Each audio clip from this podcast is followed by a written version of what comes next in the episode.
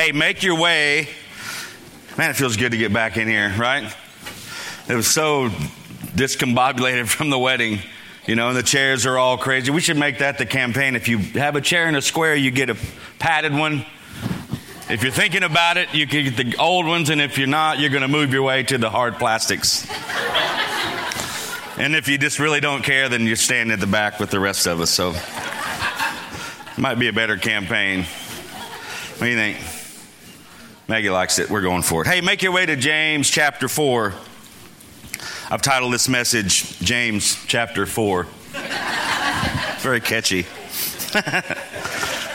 so, hey, you know what an exciting time to be alive on this planet. I thought by now, as most of you did, things would have leveled off. We'd be back to, I don't say the normal is, but when it comes to all these social and political global issues that came upon us in 2020 some areas are, I guess, on the upswing, doing better. Some things have remained relatively unchanged. But in this new year, already there seems to be this common thread that's weaving its way through it. And common sense has left the building. Opinions have become facts, they're rampant. And instead of the dividing lines in repair, there still seems to be this ever widening gap in almost every area that you can think of. Unfortunately for us today, there are a lot of battles still going on. And we know as the church that we are at war. You know, we also know the mastermind of these conflicts. And we have to be aware that the enemy is always searching, always seeking the weaker prey. Those kind of things are referenced in the Bible over and over again, and they've prepared us to some extent to anticipate what's coming, hopefully, be armed and ready with this book, with the knowledge and the wisdom found in this book, to overcome any idea that starts in our minds or any concept that would draw us away from God and the hope that is found in the person and the promises of Jesus Christ. I need a place, you need a place to hide. and Calvary Chapel Joplin has become that place. Hopefully for you as well. Place to gather, place to worship. You can openly ask for prayer. There's fellowship opportunities, there's service opportunities. Just being in a building with those who are like minded those who live out their faith in spirit and truth is a huge blessing. Am I boring you already? Okay. I'm, just, I'm just kidding. I'm just kidding. The church can be that place. It bolsters our confidence that we are not alone. Conversations, opportunities, growth in Christ. They grow us closer to each other. They grow us closer to the God that we hope to to invite into this place and gather with us every week. And what a blessing it is to call this place home. But we're aware of this, that the battle is going on, happening outside these walls. But be mindful that steel and plywood and sheetrock and these things do not magically block the warfare just because we decide to come inside of this building. Where there are people, there will be battles. And Nehemiah faced all kinds of opposition in his efforts to rebuild the wall that had been destroyed there in Jerusalem. It started on the outside. People taunting him, telling him he can't get it done, all these different things. But as the wall got higher and higher, as his faith got stronger and stronger, as he saw God do the work, the battles moved to the inside, right in the middle of his very midst. And I think we forget that, that the enemy of Christ is an enemy of you and me and will not rest just because you decide to sit in a Bible study. It's a very familiar one, but it's a powerful verse in 1 Peter where he says, Be sober because of this battle, be vigilant because your adversary, yours, today, the devil walks around like a roaring lion seeking whom he may devour.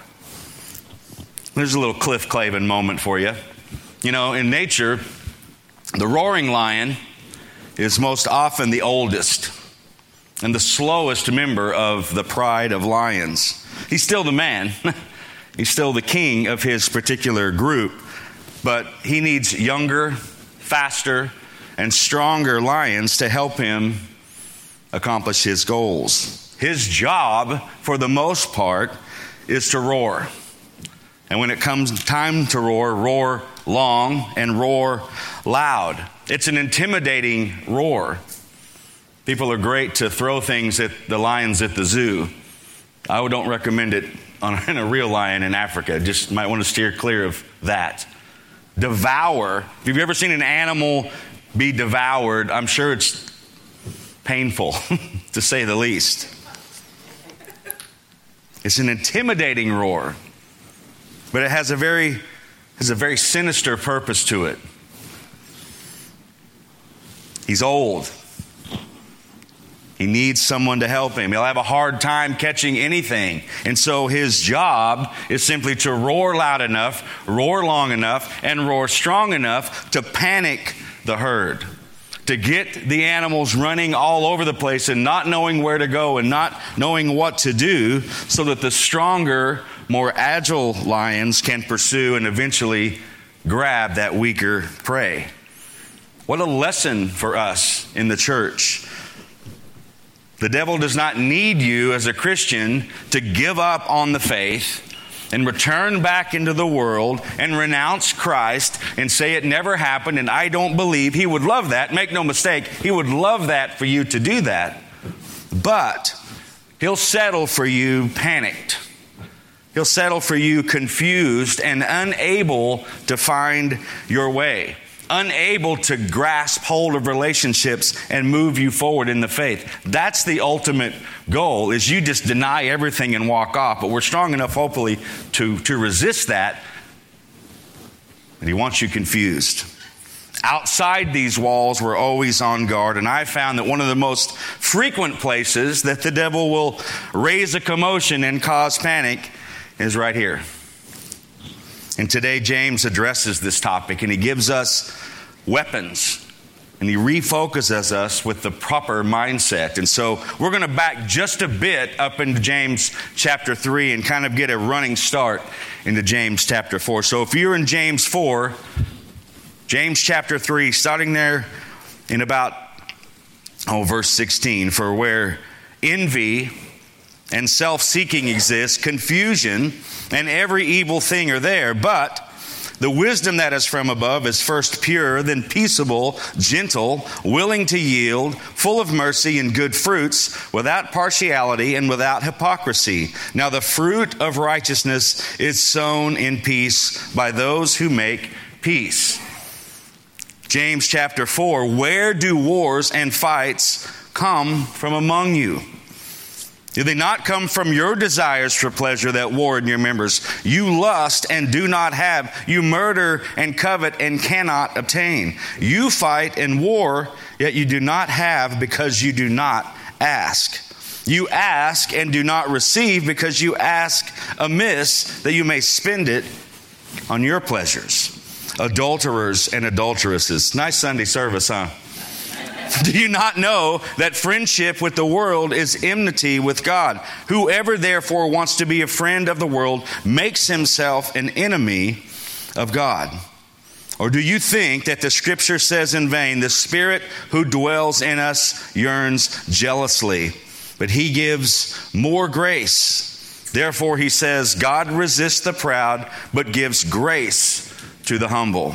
You know, James chapter 4 could have been penned about the modern church. And he frames this perfect relationship goal in James chapter 3. Great qualities that we all want. Qualities like purity and being peaceable and gentle and willing to yield and the wisdom to know that if you want peace, if you really want to get along with others, then it's incumbent upon you as a disciple of Christ to plant seeds of peace and make every effort to grow those seeds of peace and to water those seeds, looking at each other with the eyes of God and making it a priority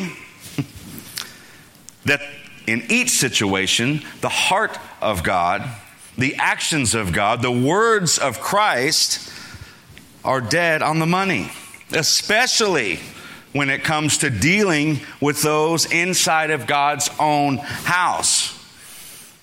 Fail. this is where we come apart for some reason. James asked the question if you know these things, then why are there wars and fights among you? I love how he really doesn't give you the chance to answer, and I'm not either. If it's not right, it's you. this is premarital counseling too, by the way, if you're if you're thinking about getting married.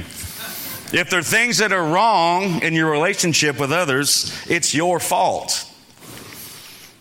If something is going south in your life, it's really because of you. You're the one causing the problem. right, husbands? Look at him. Do I say yes? Yes. Yet the cure for all of these ills doesn't require a ton of effort from you. Praise God for that. The fix is found in a simple but very effective mindset. And James gives us that mindset in verse 7. Because of these things, what? Just shout it out if you know it. It rhymes with submit to God. Yeah, nailed it. When it comes to adjustments in our life, in our work, in our marriages, our attitude with the relationships around us today, and, and the general populace that we see every week, the first step is always the same. We have to submit to what God has called us to do and trust His plan and His wisdom. John says it the best He must increase, and I have to decrease. There can't be anything left. Really, we want to be the person and the power of Christ. And what I'm not saying is to add more religion into your life, placing the focus on doing certain things or not doing certain things, putting very strict lines in place. Making sure that we don't vary from those things in the slightest. Man, that is a very slippery slope to walk. It's been tried over and over again with no positive results, really. Trying to follow all of the requirements of a holy God is a very difficult task, to say the least. I have no idea where to get a ram or a dove, you know. Spend some time studying that Old Testament law, and you will find what I'm talking about. It's difficult, it's impossible to follow those requirements of a holy God the great apostle Paul, who penned half the New Testament, converted you know, on that road to Damascus, struggled with this concept of trying to do things and not do things. Flip over there to Romans chapter 7, would you, real quick? Keep your finger in James, Romans chapter 7. I don't know the page number, that's your own Bible. Paul writes this For what I'm doing, I don't understand. That makes sense? yeah. For what I will to do, I don't practice. But what I hate, that I do. If then I know what not to do, I agree with the law that it's good. But now it's no longer I who do it, but the sin that dwells in me. For I know that in me, that is in my flesh, nothing good dwells. For to will, in other words, to do the right thing is present, but how to perform what is good, I don't find. For the good that I will to do, I do not do, but the evil I will not to do, that I practice. Now, if I do what I will not to do, it is no longer I who do it, but the sin. I find then this law that's constant, that evil is present, the one who wills to do good. For I delight in the law of God according to the inward man, but I see another law, I see another battle in myself, warring against the law in my mind, and bringing me into captivity the law of sin, which is inside of me, inside my members. Oh, wretched man that I am, who is going to deliver me from this body of death? Does that sound familiar? Like, why am I here? What am I doing? I want to do this and I'm doing just the opposite. We know what to do. We know exactly what to do. We just don't do it. Not that we can't do it, we won't do it. We're born into sin. We're sinners saved by grace, and we're going to struggle in this battle. But Paul gives us his answer, and it should be our answer in Romans 7:25. Thank God for the person of Christ who allows us that altar, allows us that forgiveness, belief in Christ, the finality of the cross. He said what on the cross? It is what? Nailed it. He didn't say it's finished. Oh, hey, one more thing. Make sure you don't have drums in your worship service. Now it's finished. Oh, wait, one more thing. He just, no, it's over. It was finished. The cross was the plan the entire time. Don't be confused by that. Jesus wasn't plan B in case you goobs couldn't keep up the Old Testament. He knew what was going to happen.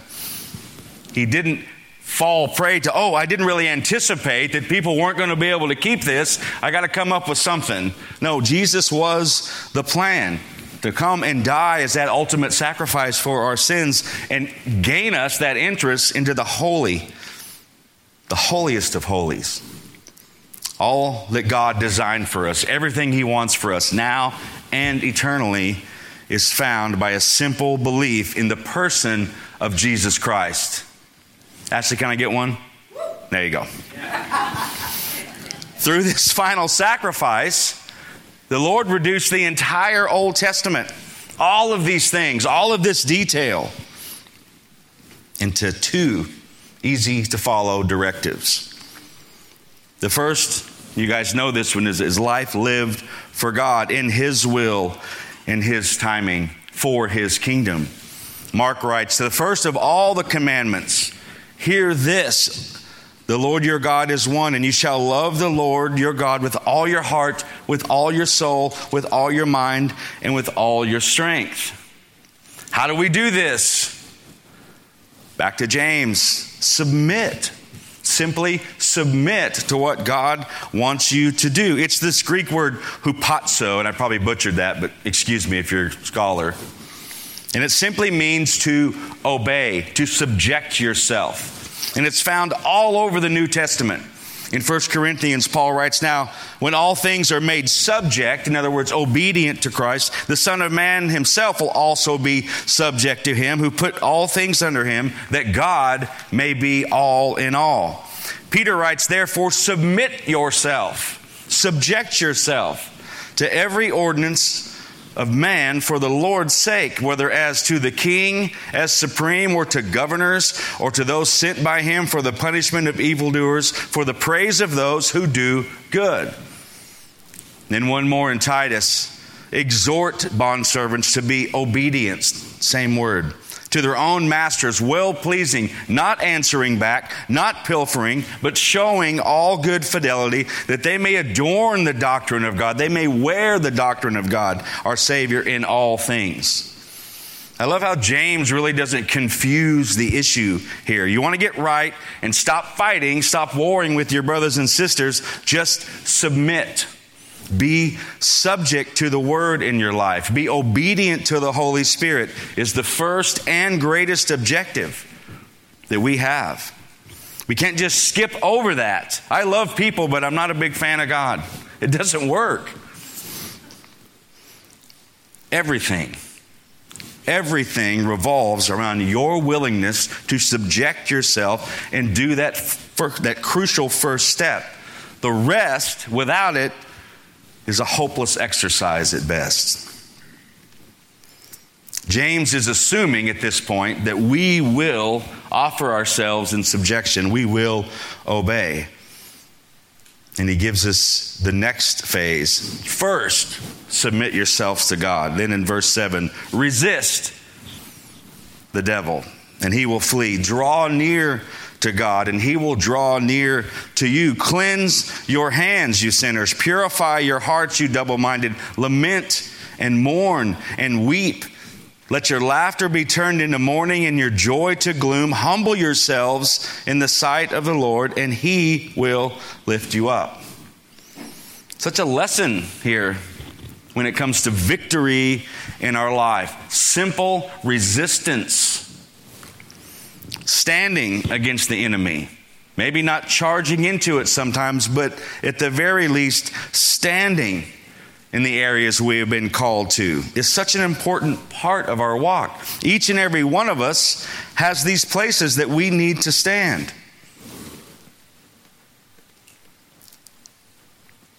For the most part, we tend to set down.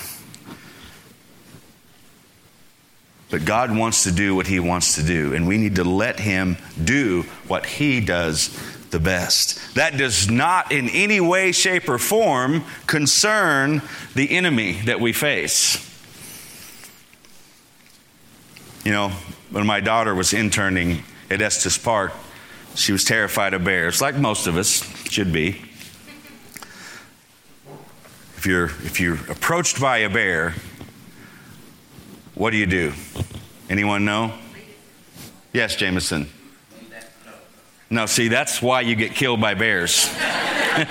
if you're approached by a bear, unapproach the bear, run, get to your car, scream like a junior high girl, get out of the woods.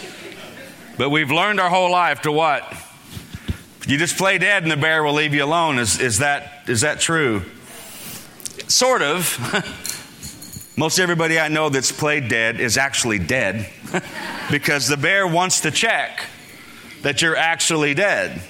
You can ball up, you know, and, and the bear's going to check. It wants to know that you're actually dead. And so it's going to maybe bite you on the head, scratch you down the back, and as soon as you utter that scream, which would be easily gained from me, it knows you're not dead, and then it's on. Listen, we can't play dead in front of this enemy. He knows that you're not dead. This enemy knows that you're alive. We can't fake it, we can't hide it. And we can't treat it like if we just stop moving, that He will leave us alone. He will try you over and over and over again to make sure. We say the wrong thing, we do the wrong action, we become discouraged and we lose heart. It's not uncommon. Paul writes in 1 Corinthians, therefore let him who thinks he stands take heed lest he fall. No temptation has overtaken you except such as is common to man. But what? God is faithful who will not allow you to be tempted beyond what you are able, but with that temptation will also make a way of escape that you may bear it. No pun intended. What a hope we have as we face struggles that we have to look for that window. Sometimes it's a tiny crack. Open it, crawl through it. Sometimes it's a door, run through it, but God will let you have a way out if you're looking for it. Sometimes he wants to take you all the way to the brink and then he just he gives you a window. That's what the Bible says, but it's up to us to be looking sometimes for that window. James moves there in verse 11. Do not speak evil of one another, brethren. He who speaks evil of a brother and judges his brother speaks evil of the law and judges the law. But if you judge, you're not a doer of the law what you're supposed to be, a doer of the word, not just here, but you're a judge. There's one lawgiver, there's one judge who's able to save and able to destroy. Who are you to judge one another?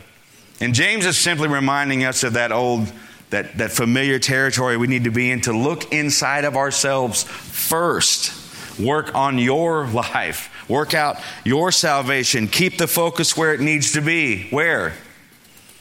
Anyone? No, not yourself. Christ. No, I'm just kidding. Yeah, keep your focus on Christ.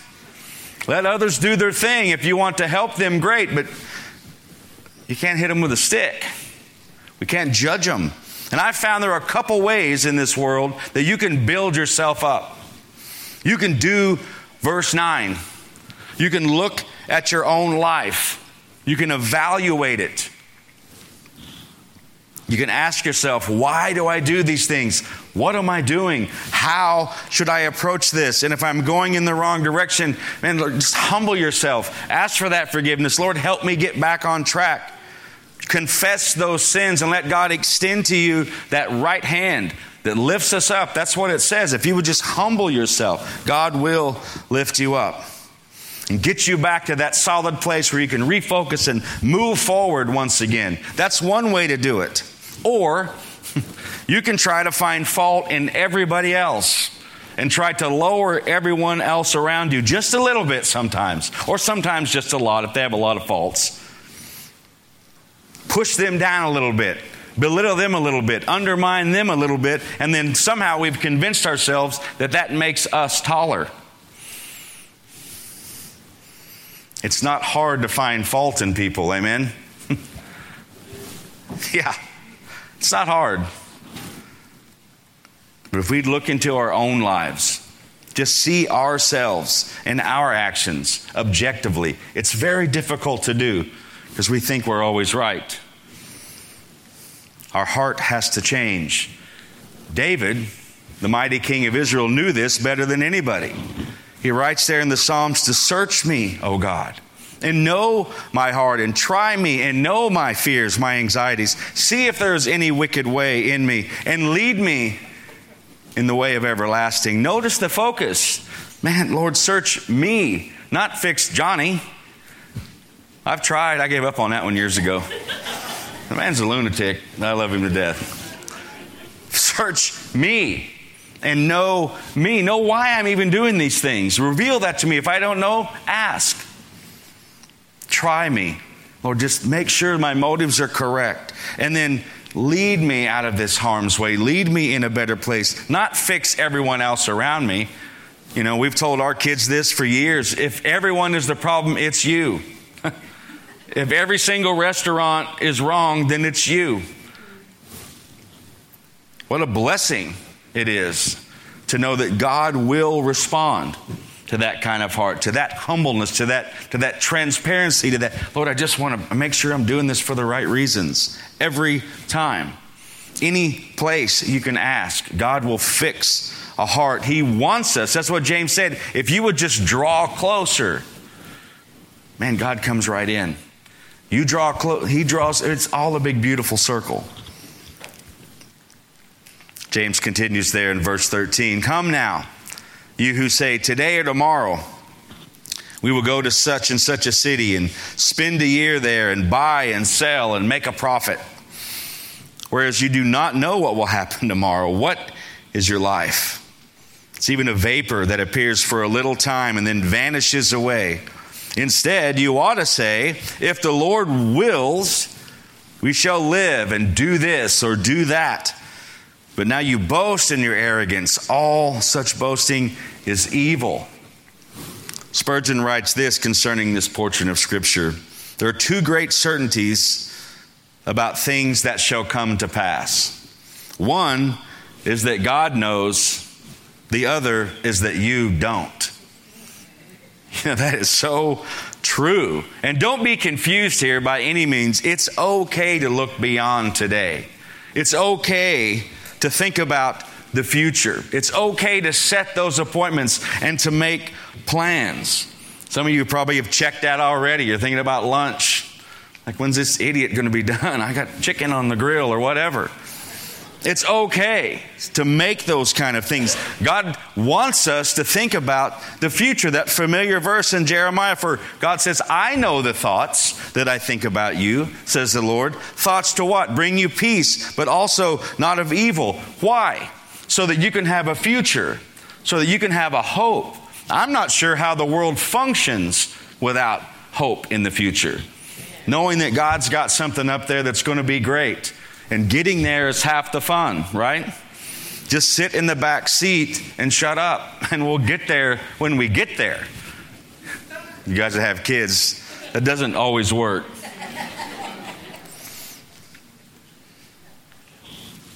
God doesn't want us just to sit and hope that things happen. But we also shouldn't boast, as James says, like we have some inside information about what God's doing. And James, by no way, shape, or form, is discouraging us from planning and doing. Only planning and doing apart, distant from a reliance on God's leading. and God's timing. In the end, we'll find a peace knowing that He has us right where He wants us. We're doing exactly what we're supposed to be doing. And if He chooses to do something different, then great. If He chooses to keep things the same, great. If it seems like maybe things are going downhill a little bit and struggles are happening, great. As long as we're in God's will, in the meantime, along that way, He will show us why. He will show us things that we have no idea are coming. But we have to stay on that path, ready like water to move in those mergers and to take those different paths. And James writes this powerful verse because of all of these things in verse 17 to him who knows to do good and does not do it, to him it is sin. He returns all the way back to the heart of this book. Remember, James is a, is a big doer of the word. That's his thing. Hey, you have faith, great. Do something. I'll show you my faith by my works. We, we talked all that in James chapter 1. It's easy to understand that we're in a war. We like to use those phrases. It's easy to think about the concepts of submission to God. It's not a difficult concept to understand that we shouldn't be judging our brothers and sisters. We should be looking under ourselves. We should be letting God have His way. These things aren't hard things to grasp. James, though, always encourages not just to understand these principles, but to actually put them to work. Oh, well, I know I had to do that. That's the battle. And Jesus writes a very familiar story in Luke chapter 12. And you're free to turn there if you want. If you're bored, just don't worry about it. I'll get there when I get there. Luke chapter 12, he writes, Let your waist be girded and your lamps burning. And you and yourselves be like men who wait for their master when he will, when he will return from the wedding. That when he comes and knocks, they may open to him immediately. Blessed are those servants when the master, whom the master, when he comes, finds he will find watching. Assuredly, I say to you that he will gird himself and have them sit down to eat and will come and serve them. And if he should come in the second watch or in the third watch and find them so, blessed are those servants. Anyway, he can come anytime he wants. But know this here's the caution that if the master of the house had known what hour the thief would come, he would have watched and not allowed his house to be broken into. Therefore, you also be ready, for the Son of Man is coming at an hour you do not expect. That doesn't seem like a difficult concept, right? I love Peter. What are you talking about? Look at the next verse. Are you speaking this? Are you talking to me or is this for the other people? Peter just never, he never got it. And the Lord said, What? Are you, why are you so stupid? No, that's not what he said. He said, Who then is faithful and wise among you? His master will make ruler over his household and give them their portion of food in due season. Blessed is that servant who his master will find doing when he comes. Truly I say to you that he will make him a ruler over all that he has. But if that servant says, if we as the church say, well, he's not really coming, he's delaying in his return, and begins to beat the male and female servants, and eat and drink and be drunk, and the master of that servant will come on a day when he's not looking for him, at an hour when he is not aware, and will cut him in two. and appoint him his portion with the unbelievers. And that servant who knew the master's will and did not prepare himself, nor do anything according to his will, shall be beaten with many stripes. But he who did not know, yet committed things deserving of stripes, shall be beaten with the few. Jesus wraps up this story with a very powerful conclusion. For to everyone to whom much is given, much will be required and to whom much has been committed, of him they will ask the more. And that seems like a unfair for the church that we should just do what we want, but it's not. That's the way it's supposed to be because I can't look at you and, and judge your walk. Well, you like this, but I don't. One of us is wrong. I'm working on myself. And James and Jesus here are relaying a similar point. Just be found doing what God has called you to do, not concerning yourself with your neighbor. Not concerning yourself with what your coworker is doing or how they're cheating the clock or how they're always ripping off the company. That has nothing to do with you. Do what He's called you to do and be found doing those actions upon His return. Man, just once I would like the Lord to honor my request for the return now. Just now. See, it never happens. I'm not sure what's going on. Oh, there it is. You can send those complaints to Jody Hendricks at CalvaryChapelJoplin.com.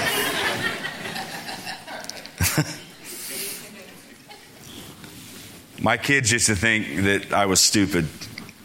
And as I've gotten older, yeah, any parents relate to that? As your kids get older, suddenly you become wiser and wiser. And my wife always works. She's worked 40 hours a week since my kids were little, and so we're out of the house, and you know, I'm out of the house. Of course, the kids had school. And we would call them or shoot them a text when the time was appropriate. Say, hey, we got company coming over whatever at six and you get home at 3.30 i don't get home till 5 kim's not home till 5 5.30 just straighten up the front room. Oh, okay. Hang up the phone. Come home. What you see is this. Oh hey. Just a little bit of wipe on the table. The rest of the house is trash. Like what are you doing? I've been cleaning. Like no you you haven't. It's evident that you haven't. Their hair's all jacked up. They're half asleep have you done anything? Well, like, no, you haven't. You know, how much more so in our in our limited mental capacity to understand that does God know that you're just not doing what you're supposed to be doing? You're trying to, ah, I'm, I'm okay. Listen, this week, and we're almost done, our priorities need to get back in order.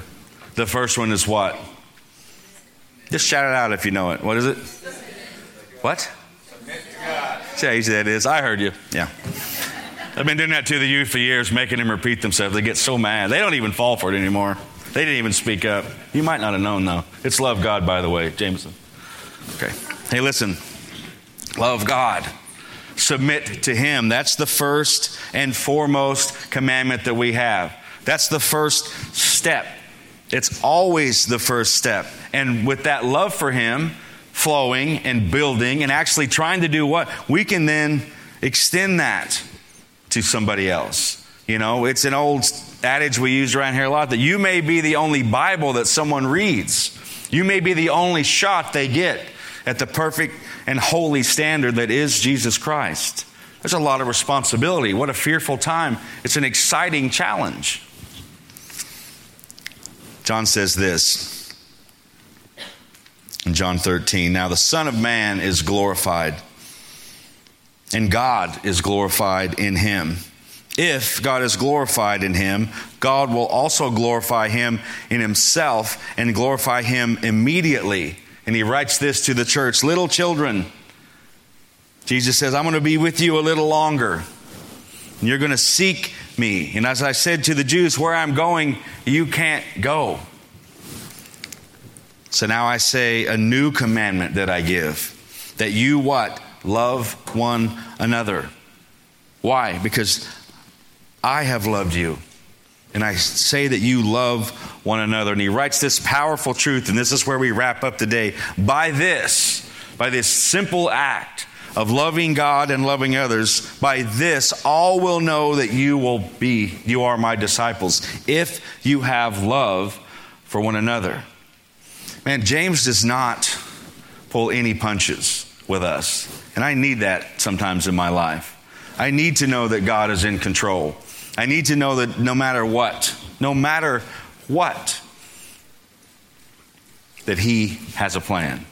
Are we closing with some music? Anybody have anything? Let's just have an open mic time. Oh, it's Karen. You know, we were talking with my kids, you know, and, and we've all done this, maybe you as a child even. Um,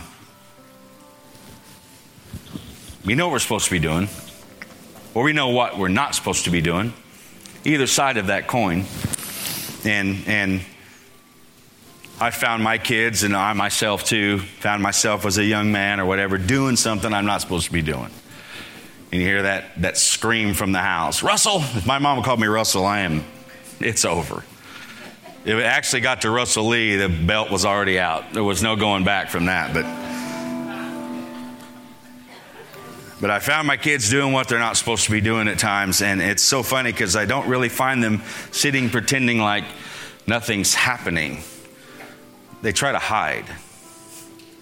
Adam tried to hide, you know, and, and you walk into those bedrooms and there's this lump on the bed, you know, and you see whatever's happened. You know what's happened already, and there's this lump on the bed covered in a comforter, a sheet, or whatever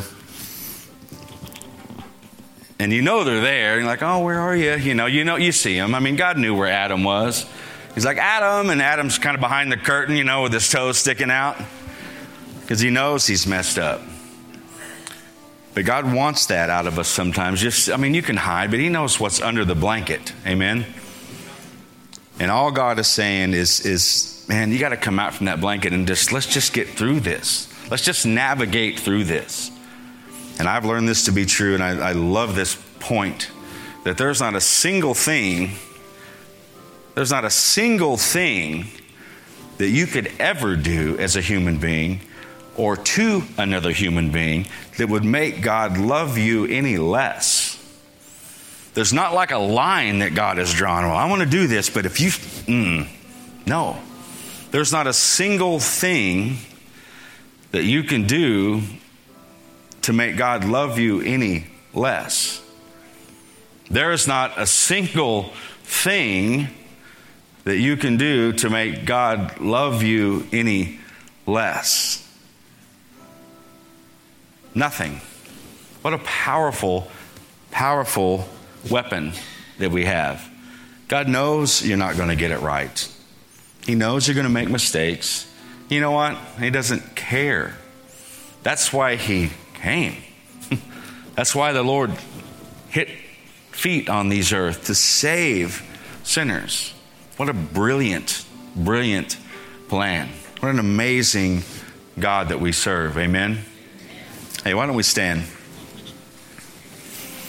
I want to get the leaders that want to come down front here just to kind of make your way down. Hey, listen. It's a very simple process, but you do well to understand that if you're here and you don't know Christ, Christ wants to know you. You guys ever been around someone who doesn't want to be around you? Yeah, it's a very painful experience, right?